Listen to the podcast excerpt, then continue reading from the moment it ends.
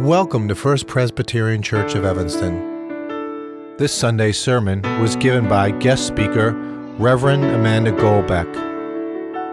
If you'd like more information about First Presbyterian Church of Evanston, please visit firstpresevanston.org.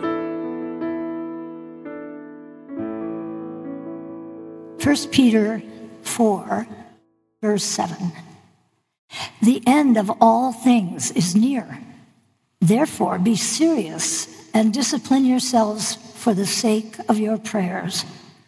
Above all, maintain constant love for one another, for love covers a multitude of sins. Be hospitable to one another without complaining. Like good stewards of the manifold grace of God, serve one another with whatever gifts each of you has received. Whoever speaks must do so as one speaking the very words of God. Whoever serves must do so with the strength that God supplies, so that God may be glorified in all things through Jesus Christ. To him belong the glory and the power forever and ever. Amen.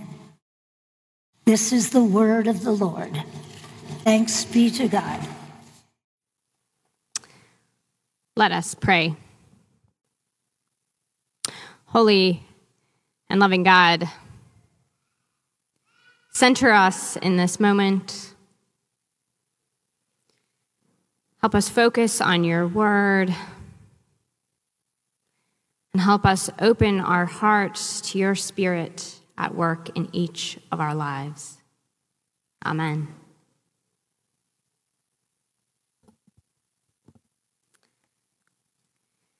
There is a saying by theologian Karl Barth that has floated around among preachers for years. The saying goes that we must hold the Bible in one hand and the newspaper in the other. This week, I found a, a more accurate version of the quote where Barth compl- proclaims Take your Bible and take your newspaper and read both, but interpret newspapers from your Bible. This week, as I wrestled with our scripture text for today and took in the events of our world, I kept coming back to this quote. It is tempting in times like these to compartmentalize our lives, to protect our faith from the world and to be unsure of how the words of the Bible, the words of our faith, translate into something beyond thoughts and prayers. Our emotions can overwhelm us, consume us, or leave us numb. Equally, the depth of our hurt, of the hurt in our world, the regular occurrence of so much pain and suffering, hatred and evil, can make us approach the realities of our world as simply normal. As I spoke with colleagues this week, many pointed to the painful truth that gun violence like that witnessed in Uvalde, Texas, among other acts of violence, are so common that it feels impossible to speak into each of them. It is a sad and angering truth, but a truth nonetheless, that we have to contend with. Neighbor is killing neighbor daily in our country and around our world. And we are called to confront this reality, to struggle with it, and to address it with the full weight of our faith. Faith and everyday life are inseparable, which is what Karl Barth is pointing us towards. We don't come here on Sundays to sing a little, encounter God's word, say a few prayers, and go out into the world as though what happens here, what we speak here, what we pray about here, what we proclaim here, doesn't matter, speak to, or change what happens out there. There is no point to any of our worship if we don't understand it and live it as an important piece of the larger fabric of our faith, life, and God's continued presence and work in the world.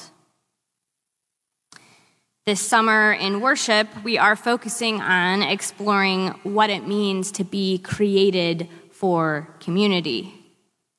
Scripture points us to the reality that following Jesus cannot be an individual or solitary activity, but calls us into community and relationship with one another. Today, we are specifically looking at the role of hospitality in connection with community, how hospitality fosters community. It is easy to take a topic like hospitality and turn it into a comforting discussion on being welcoming to the stranger or an underlying, underlying approach to membership growth. I challenge us today to bring our faith and life around us in line with one another.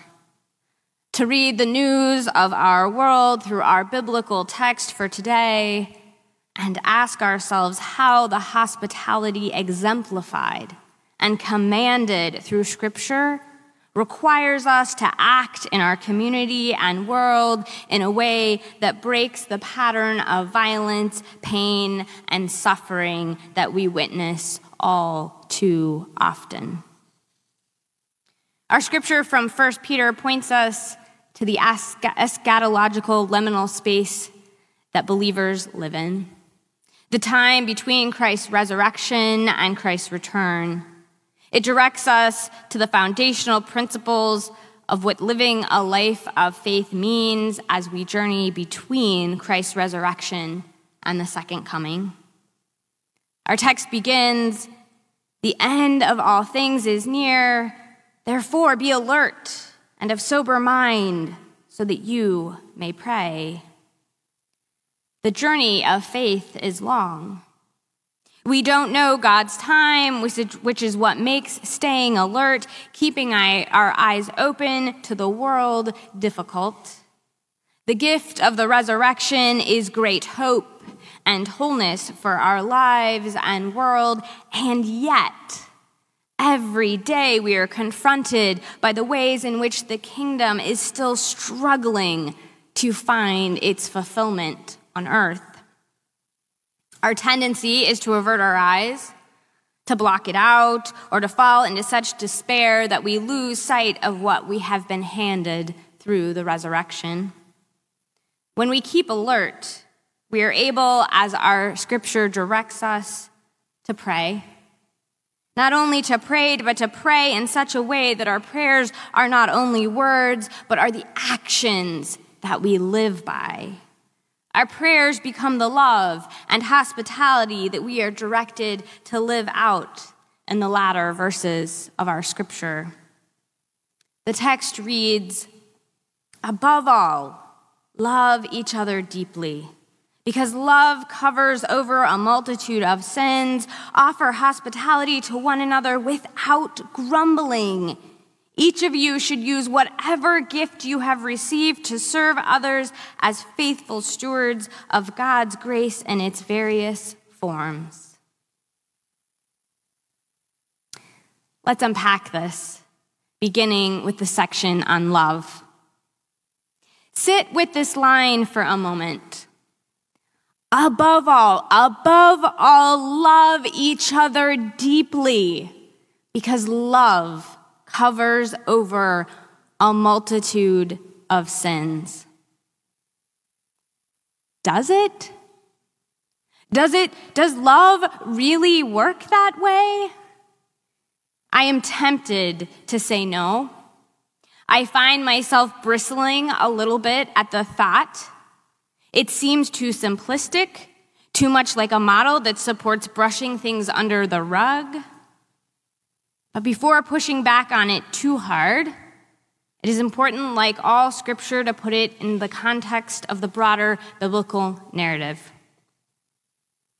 The love that we are being challenged to pour out into the world around us is not shallow, Hallmark greeting card, cute Valentine card kind of love. It is. It is Emmanuel, God with us kind of love. God doesn't ask us to do anything that God hasn't first exemplified for us. God so loved the world that God sent the Son who suffered on the cross that we would experience the all consuming, transformative love of God. That, that is the love that it is talking about. Love is what has and will continue to transform each of our lives. Not love that doesn't hold us accountable, not love that makes excuses, not love that expects nothing from us the love poured out on each of us that we are called to pour into one another is love that acknowledges our humanity. We are not perfect. God knows that, and yet we have been given the gift of God's grace. Our challenge in building community is sharing love with one another in a way that accepts our humanity and pushes us to be better. Nadia Bolz Weber, ELCA pastor, author, and speaker, in an interview with On Being podcast host Krista Tippett, was remarking about how she warns future new members of her church community. Bolz Weber explained, I say to people at our welcome to house, these are welcome brunches, I'm glad you love it here, but at some point, I will disappoint you, or the church will let you down. Please decide on this side of that happening if you will stick around. Because if you leave, you will miss the way that God's grace comes in and fills in the cracks of our brokenness. And it's too beautiful to miss. Don't miss it. The love that is foundational to Christian hospitality is love that weathers the painful and difficult moments of our humanity. Love that we share in the midst of tears, anger, awkwardness, and disagreement. This love is what we build hospitality around, which is why it is fitting that the next line of scripture following the command to love is the, uh, is the command to offer hospitality without grumbling. I think it is fair to also include in this discussion the act of accepting hospitality without grumbling as well. There are many aspects of the biblical witness that are foreign to us today, which make understanding the original intent of the text difficult. Hospitality may be one of the hardest concepts for us to truly understand. American culture is distinctly different from that of the biblical world around this topic. Hospitality in biblical times was fundamental to life. To travel anywhere required people to participate in acts of hospitality, either on the giving or on the receiving end. Think of the Christmas story and Christ's entrance into the world, or the Emmaus text, where through the act of hospitality, eyes are open to Christ's presence. Hospitality in our culture, generally speaking, tends to be countercultural. Our individualistic culture should suggest that being on our own, doing things on our own terms, is better than giving in to the expectations of a group. Engaging in hospitality feels like it comes with enormous obstacles. Will I be accepted? Will the event or the meal or the group be awkward? Will the group experience disagreement over something? Will I be judged? Then add into this the fast paced, overbooked nature of our lives. Not, not only are we fearful and uninterested in engaging in hospitality, but offering it feels equally difficult. We don't have the time to clean the house or prepare the meal. We are desperate for time that is just our own. Suddenly, hospitality is this complicated and seemingly almost anachronistic reality that the Bible is calling us into. It is in the very nature of hospitality feeling out of sync with our current experience that points to the way in which it can be transformative in, break, in breaking, that it can be the transformative in breaking of God's kingdom that we desperately need in our world. We were created to be in community with one another. The way in which we cultivate and experience community is through hospitality, both offered and received. Hospitality that follows the example of Christ. Jean Twenge, in her book, why today's super connected kids are growing up less rebellious, more tolerant, less happy, and completely unprepared for adulthood, identifies interesting trends among youth today. Trends that, while not as prominent in the lives of adults, still are becoming more and more slowly present. One of the most significant trends she has identified changes in is that of social interaction. She remarks, iGen teens are less likely to take part in every single face to face social activity measured across four data sets of three different age groups. These fading interactions include everything from small group or one on one activities, such as getting together with friends, to larger group activities such as parties. Today's teens are forecasting a larger trend in our culture. We are less and less likely to engage with one another.